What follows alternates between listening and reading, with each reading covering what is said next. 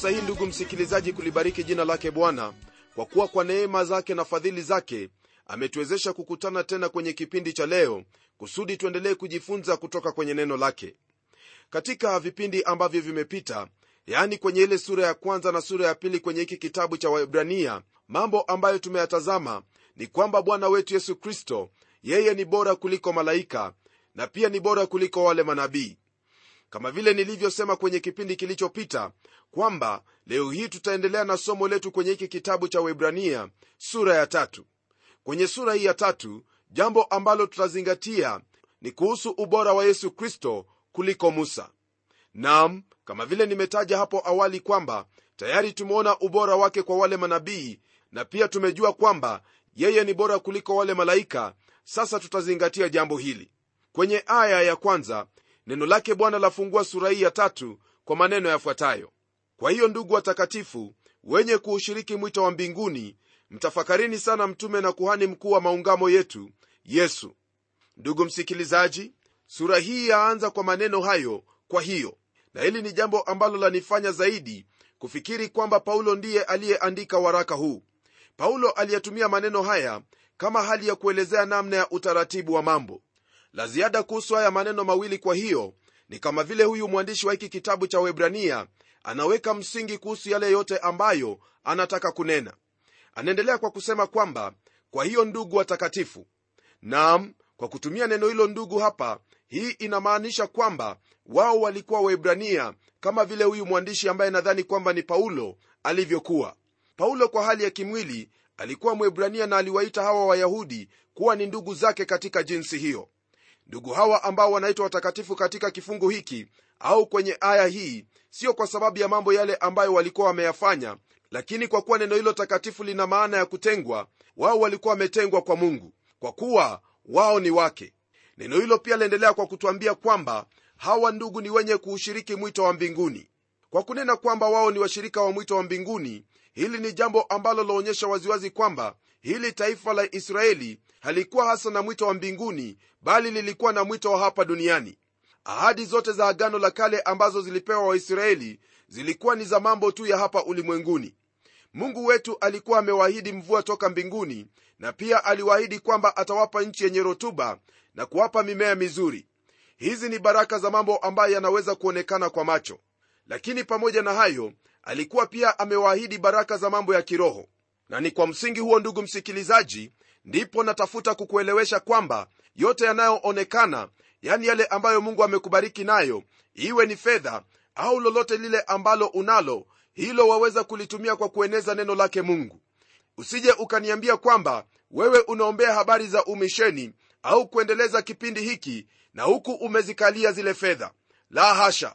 Hizo fedha ndugu msikilizaji zahitajika katika kazi yake bwana naye mungu amekupa hizo kusudi uweze kuzitoa ili kwamba neno lake bwana liendelee mbele. Jambo ambalo neno la mungu latufundisha kwa njia iliyo wazi kabisa ni kwamba twaweza kuchukua mambo hayo yanayoonekana kwa macho yaani baraka ambazo tumebarikiwa na kutoka kwa mambo hayo tuweze kuelewa kweli iliyopo kuhusu mambo ya kiroho. Tukichukua kwa mfano mambo ya fedha ambayo mara kwa mara watu wengi hawapendi kusikia au kunena habari zake. Utakuta kwamba watu hupenda kama vile nimesema hapo awali yaani kufanya maombi lakini kutoa ni vigumu. Ndugu msikilizaji usisahau kwamba yote ambayo mungu amekupa hayo wafaa kutumia katika kueneza neno lake bwana. Nam hilo ndilo ambalo lipo na hilo ndilo ambalo lafaa kuwepo katika kanisa lake kristo. Kwenye aya hiyo neno hili la mungu latuambia kwamba wandugu hawa ni wale ambao wanashiriki mwito wa kimbinguni ambapo hapo awali walikuwa na mwito wa hapa duniani. Rafiki msikilizaji hapa ndipo twaona kwamba huyu mwandishi alikuwa akiwaandikia wale webrania na kwamba aliwataka wafahamu kwamba hapo awali walishiriki mambo ya hapa duniani lakini kwa sasa wamefanyika washirika wa huo mwito wa kimbinguni. Jambo hili ambalo hasa twalinena hapa kama mwito wa kimbinguni ni tofauti kabisa na ule mwito waliokuwa nao mwito ambao uliambatana na sadaka zile za musa. Naam lakini kwa sasa sadaka hizo pamoja na yote ambayo walihitajika kutimiza haziwezi kubalika machoni pake mungu kwa sababu mambo yote yamekwisha kutimizwa ndani ya kristo na wakati huu wamekwisha kupata mambo yote katika utimilifu ulio ndani ya kristo na pamoja na hiyo wana mwito tofauti kwa sasa maana mwito ambao wanao ni mwito wa mbinguni na kwa sababu hiyo neno hili la mungu liendelea kutwambia kwamba wamtafakari sana mtume na kuhani mkuu wa maungamo yao yesu kristo. Ndugu msikilizaji neno hili la mungu linaponena jambo kama hilo neno hilo hasa linamaanisha hali ile ya kuwa mwaminifu yani kujitoa kikamilifu na kuzingatia sana katika mawazo kuhusu huyo ambaye amenenwa hapa ambaye ni yesu kristo. Neno hili mtafakarini ni neno lenye umuhimu sana na twahitaji kulitambua jinsi ambavyo inahitajika na kuwa uangalifu na wenye tahadhari wakati ambapo twamwaza huyo mmoja. Naam neno hilo latuambia kwamba wamtafakari huyo ambaye ni mtume. Je huyu mwandishi ana maana ya nini? Ni vyema kwako ndugu msikilizaji ufahamu kwamba bwana wetu yesu kristo ni mtume kwa kila njia. Neno hilo mtume ndugu msikilizaji lina maana ya yule ambaye alitumwa. Yesu kristo alitumwa kutoka kwa mungu naye akaja hapa duniani ndiposa neno hilo latuambia kwamba mtafakari huyo mtume kwa kuwa yeye alitumwa kutoka kwa mungu aje hapa duniani yeye alikuwa ni mtume alileta ujumbe wake mungu kwetu sisi. Ndugu msikilizaji yeye ndiye ufunuo wake mungu kama vile tulivyoona katika sura ya kwanza kwanzia aya ile ya kwanza hadi aya ya tatu jambo hili ni jambo ambalo latuonyesha waziwazi kwamba kristo alitoka kwake mungu na kwa kuwa alitoka kwake mungu basi yeye ndiye kuhani mkuu. Jambo lingine ambalo ningependa uone hapa ni kwamba neno hilo la mungu latuambia kwamba tumtafakari sana mtume na kuhani mkuu wa maungamo yetu yesu. Jambo hili ambalo lanenwa hapa yani kuhusu ukuhani wake ni jambo ambalo limenenwa sana katika waraka huu. Jambo hili tutalizingatia sana hasa tutakapofikia kwenye sura ya tano. Ndugu msikilizaji kama vile unavyofahamu kuhani mkuu huenda njia tofauti na ile njia ambayo mtume ametoka. Hii nina maana kwamba mtume ni kama nabii naye anatoka kwake mungu na kukwea kwa wanadamu akiwa na ujumbe. Alinena kwa niaba yake mungu kwa wanadamu lakini kuhani mkuu yeye hutoka kwa wanadamu naye huenda kwa mungu ili kumwakilisha mwanadamu mbele zake mungu lakini swali ni hili. Yeye ni nani? Yeye ni yesu. Naye anatuwakilisha sote mbele zake mungu.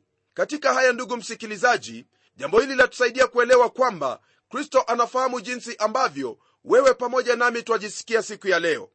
Rafiki yangu twahitaji kutafakari jambo hili na kulifikiria sana jinsi ambavyo inahitajika. Tunaye huyu mtume aliyetoka kwake mungu naye pia ni kuhani mkuu ambaye amerudi katika uwepo wake mungu ili atuwakilishe maana yeye anaishi ili kutufanyia maombezi siku zote. Ndugu msikilizaji kwa hakika maandiko haya ni maandiko ya ajabu kabisa ambayo yanatuonyesha jinsi ambavyo kristo anavyotupenda. Tunapogeukia aya ya pili twaingia kwenye kipengele hiki ambacho chahusu ubora wa kristo kuliko musa. Jambo ambalo nahitaji uone ni kwamba tayari kwenye sura za kutangulia mwandishi ametuonyesha jinsi ambavyo kristo alivyo bora kuliko manabii ambao walinena kwa niaba ya mungu katika agano la kale na pia akatuonyesha jinsi ambavyo kristo ni bora kuliko malaika na sasa ni lazima atuonyeshe jinsi ambavyo kristo alivyo bora kuliko musa. Jambo hili lafanyika hasa kwa kuwa kwa myahudi yeyote yule musa ana umuhimu sana. Kwenye aya ya pili neno lake mungu lasema hivi aliyekuwa mwaminifu kwake yeye aliyemweka kama musa naye alivyokuwa katika nyumba yote ya mungu. Ndugu msikilizaji bwana yesu kristo alikuwa mwaminifu kwa yeye aliyemuweka yani alikuwa mwaminifu alipokuja hapa duniani na kumwakilisha mungu kwa mwanadamu. Yeye ni mwaminifu jinsi hiyo hiyo kwa kuwa anatuwakilisha sisi kwake mungu. Neno hilo latuambia kwamba musa pia alikuwa mwaminifu katika nyumba yote ya mungu. Jambo ambalo napenda tuangalie hapa ni neno hilo nyumba. Neno hilo larudiwa zaidi ya mara saba katika aya ambazo zafuatia. Kwa hivyo ni jambo la muhimu sana kutambua nyumba hiyo ambayo yanenwa hapa ni nyumba ya nani. Je nyumba hiyo ambayo yatajwa hapa ni nyumba ya musa? Sidhani kwamba ndivyo ilivyo. Nyumba ambayo yatajwa hapa ni nyumba yake mungu. Musa alikuwa mwaminifu katika nyumba yake mungu. Aliitwa kufanya baadhi ya mambo naye akafanya mambo hayo yote kwa uaminifu. Ndiposa neno hilo latuambia kwamba musa alikuwa mwaminifu ni kweli musa alikuwa na makosa yake kadha wa kadha hata twaona yeye mwenyewe aliyeandika. Yeye ndiye aliyeandika vile vitabu vitano vya kwanza katika biblia na katika vitabu hivyo wapata sehemu ambayo ananena kuhusu makosa aliyoyafanya. Vitabu hivyo ni kutoka kile kitabu cha mwanzo hadi kile kitabu cha kumbukumbu la torati. Makosa hayo yalikuwa katika vitendo vyake wakati ambapo alikuwa na hasira kali na wakati ule ambapo mungu alimwambia azungumzie ule mwamba lakini aliugonga badala ya kuuzungumzia. Hilo lilikuwa ni kosa kwa sababu mwamba huo ulimwakilisha kristo yesu na kazi yake ndani yetu. Na kama vile unavyofahamu kristo hangeliweza kugongwa mara mbili yani hangeliweza kufa mara mbili ili tupate uzima. La hasha! Mara ya kwanza mungu alimwambia musa agonge ule mwamba ili watu wapate maji ya kunywa naye alitii jambo hilo lakini kwa jambo hili la pili alifanya kosa maana mwamba huo ambao ulikuwa unamwakilisha kristo haungeliweza kugongwa mara mbili. Ndugu msikilizaji hayo ndiyo baadhi ya mambo yale ambayo musa alifanya kosa. Na ingawa huyu mtu wa mungu aliyafanya makosa kadhaa sasa hayo ni mambo ambayo yamepita lakini jambo lile ambalo ni la ajabu hapa ni kwamba mungu anakumbuka uaminifu wake. Uaminifu ndilo lile jambo ambalo litamfanya bwana wetu yesu kristo awapongeze wale walio wake maana atawaambia vema mtumwa mwema na mwaminifu ulikuwa mwaminifu kwa machache nitakuweka juu ya mengi. Ingia katika furaha ya bwana wako. Nasi ndugu msikilizaji iwapo tutakuwa iwapo tutakuwa waaminifu kwake bwana basi hayo ndiyo ambayo kristo atatuambia. Na sifa hiyo ambayo musa alipewa ingelikuwa ni jambo nzuri kabisa iwapo wewe pia ungelisikia mungu akisema maneno hayo kwamba wewe ulikuwa mwaminifu. Ndugu msikilizaji hebu tuyarudie maneno haya ambayo yanapatikana kwenye aya hii ya pili ambayo yalianzia kwa kusema kwamba kristo alikuwa mwaminifu. Naam alikuwa mwaminifu kwa yule aliyempeleka. Jambo hili ni jambo ambalo laonyesha kwamba kristo alikuwa mwaminifu kama mwana katika nyumba. Hili ndilo ambalo twaliona katika aya ya tatu ambayo yasema hivi kwa maana huyo amehesabiwa kuwa amestahili utukufu zaidi kuliko musa kama vile yeye aitengenezaye nyumba alivyo na heshima zaidi ya hiyo nyumba. Rafiki msikilizaji musa alikuwa mwaminifu katika nyumba ya mungu lakini bwana yesu ndiye aliyeijenga hiyo nyumba. Yeye ndiye muumba musa ni kiumbe. Kwenye aya ya nne neno lake bwana laendelea kwa kutwambia hivi.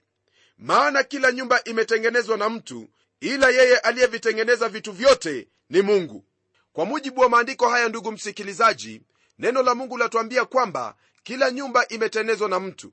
Nyumba yoyote ile ambayo unaweza kuona kwa macho yako ni lazima iwe kwamba imetenezwa au kujengwa na mtu. Neno hilo la mungu latuambia kwamba ila yeye aliyeviteneza vitu vyote ni mungu. Naam huyo mungu siye mwingine bali ni yesu kristo kama vile neno la mungu linavyotwambia katika kitabu cha yohana mtakatifu sura ile ya kwanza kwanzia aya ya kwanza hadi ile aya ya 15 nalo neno la mungu lasema hivi hapo mwanzo kulikuwako neno naye neno alikuwako kwa mungu naye neno alikuwa mungu. Huyo mwanzo alikuwako kwa mungu. Vyote vilifanyika kwa huyo wala pasipo yeye hakikufanyika chochote kilichofanyika. Ndani yake ndimo ulimokuwa uzima nao ule uzima ulikuwa nuru ya watu. Nayo nuru yang'aa gizani wala giza halikuiweza palitokea mtu ametumwa kutoka kwa mungu jina lake yohana. Huyo alikuja kwa ushuhuda ili aishuhudie ile nuru wote wapate kuamini kwa yeye. Huyo hakuwa ile nuru bali alikuja aishuhudie ile nuru. Kulikwako nuru halisi amtiaye nuru kila mtu akija katika ulimwengu. Alikwako ulimwenguni hata kwa yeye ulimwengu ulipata kuwako wala ulimwengu haukumtambua. Alikuja kwake wala walio wake hawakumpokea bali wote waliompokea aliwapa uwezo wa kufanyika watoto wa mungu ndiyo wale waliaminilo jina lake. Waliozaliwa si kwa damu wala si kwa mapenzi ya mwili wala si kwa mapenzi ya mtu bali kwa mungu. Naye neno alifanyika mwili akakaa kwetu nasi tukauona utukufu wake utukufu kama wa mwana pekee atokaye kwa baba amejaa neema na kweli. Yohana alimshuhudia akapaza sauti yake akasema huyu ndiye niliyenena habari zake ajaye nyuma yangu amekuwa mbele yangu kwa maana alikuwa kabla yangu. Rafiki msikilizaji haya ambayo tuyasoma katika kitabu hiki cha yohana ni mambo ambayo yanathibitisha waziwazi kwamba kristo ndiye mungu ambaye aliteneza vitu vyote. Kwa hivyo kama ilivyo wazi kabisa yeye ni bora kuliko musa.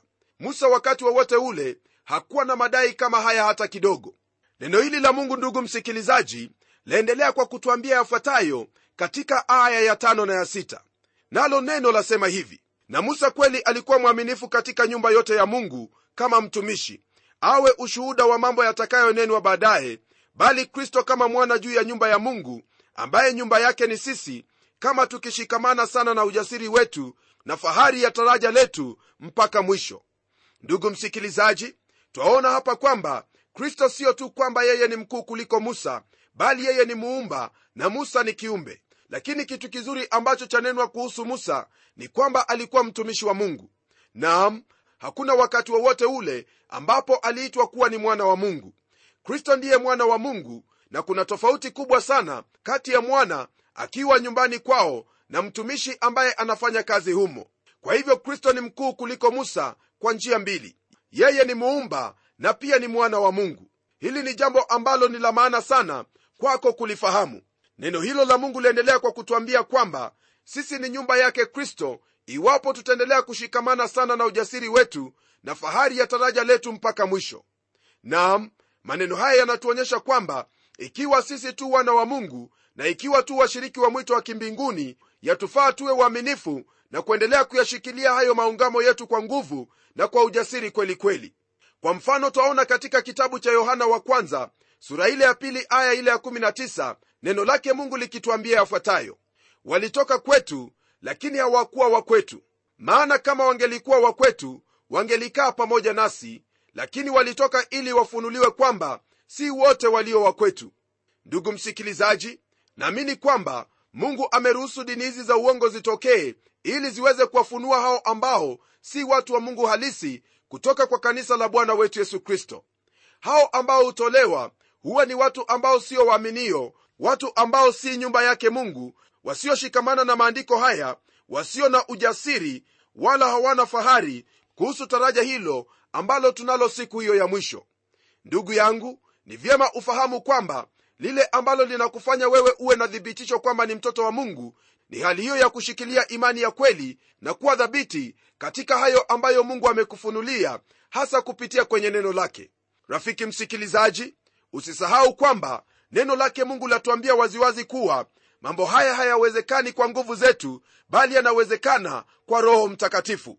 Nam hilo ndilo ambalo ningependa kukwambia kwamba katika jambo hili usiwe na wasiwasi wowote ule wala kukimbia kimbia hapa na pale bali ulishikilie neno hili kwa imani huku ukimtegemea bwana yesu kristo kwa nguvu za roho mtakatifu ambazo amekupa.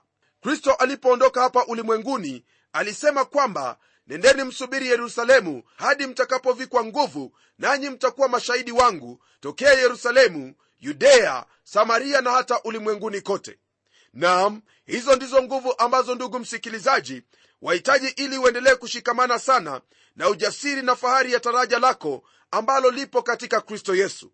Wengi ambao wametegemea nguvu zao wenyewe wamejipata wameanguka na wameondoka katika imani ya kweli. Ndugu msikilizaji njia ambayo itakusaidia kuendelea katika imani ya kweli ni kulisoma neno lake mungu na kulitenda maana hapo ndipo utapata usalama wako. Pasipo kufanya hivyo basi utajipata kwamba kama vile neno la mungu limetwambia katika kitabu cha yohana wa kwanza sura ile ya pili aya ile ya 19 kwamba wale ambao hawakuwa wa mungu wao waliondoka na kwenda zao. Naamini kwamba naamini kwamba wewe si mmoja wa wale ambao wataondoka bali wewe ni mmoja wa wale ambao watakuwa na fahari ya taraja hilo ambalo twalisubiri siku ya mwisho. Rafiki msikilizaji hilo ndilo ambalo twafaa kuzingatia hasa tunapomtafakari huyo ambaye ni mtume tena kuhani wetu mkuu. Kwa hayo rafiki yangu najua kwamba mungu amenena nawe nawe u tayari kuendelea kwa ujasiri katika haya ambayo umejifunza. Kwa sababu hiyo ndugu yangu nitachukua nafasi hii ili kuomba pamoja nawe maana mungu yu tayari kukubariki na kukutia nguvu. Hebu tuombe. Mungu tena baba wa bwana wetu yesu kristo na kushukuru kwa ajili ya mafundisho mema ambayo unaendelea kutufundisha kupitia kwenye neno lako yani biblia. Asante bwana kwa ajili ya ndugu yangu msikilizaji. Ni ombi langu kwamba katika maisha yake ataendelea kukutegemea wewe kutegemea roho wako mtakatifu kulisoma neno lako ili kwamba awe na fahari ya taraja hilo ambalo tunalo katika kristo tarajio la kufikilia ule utukufu na kuingia katika uzima wa milele. Najua kwamba katika maisha haya bwana ni vigumu lakini kwa nguvu za roho wako mtakatifu wewe utamwezesha maana yeyote aliye katika kristo huyo humwezesha ili katika yote anayoyatenda yawe ni ya utukufu kwako. Bwana nakushukuru kwa kuwa haya ambayo nimeyaomba utayatenda kwa kuwa ni sambamba na kusudi na mapenzi yako. Naomba haya katika jina la yesu kristo ambaye ni bwana na mwokozi wetu. Amen. Rafiki msikilizaji kumbuka kwamba kuna hilo tarajio kubwa sana yani kufunuliwa kwake yesu kristo kwetu sisi ambao tumemwamini. Na jambo ambalo wahitajika kufanya ni kuendelea kuwa na fahari ya taraja hilo yani kuendelea kujivunia imani yako katika kristo. Utakapofanya hivyo hasa kwa kusoma neno lake na kulitenda mungu atakupa uwezo na nguvu ya kuendelea kusimama wima katika maungamo yako. Mungu awe pamoja nawe hadi tutakapokutana tena kwenye kipindi kijacho. Mimi ni mchungaji wako jofre wanjala munialo na neno litaendelea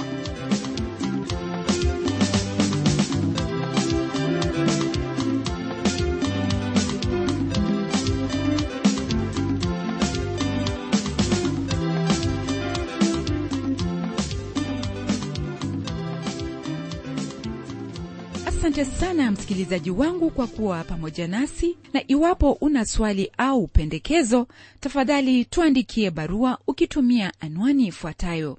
Andika kwa mtayarishi kipindi cha neno transworld radio. Sanduku la posta ni 21514 nairobi kenya. Pia waweza kutumia anwani yangu ya email ambayo ni pomodo at twr.co.ke. Nimengojea barua yako kwa hamu, msikilizaji wangu, na hadi wakati mwingine, ndimi mtayarishi wa kipindi hiki Pamela Umodo, ambaye ninakuaga nikikutakia baraka za Mwenyezi Mungu. Neno litaendelea.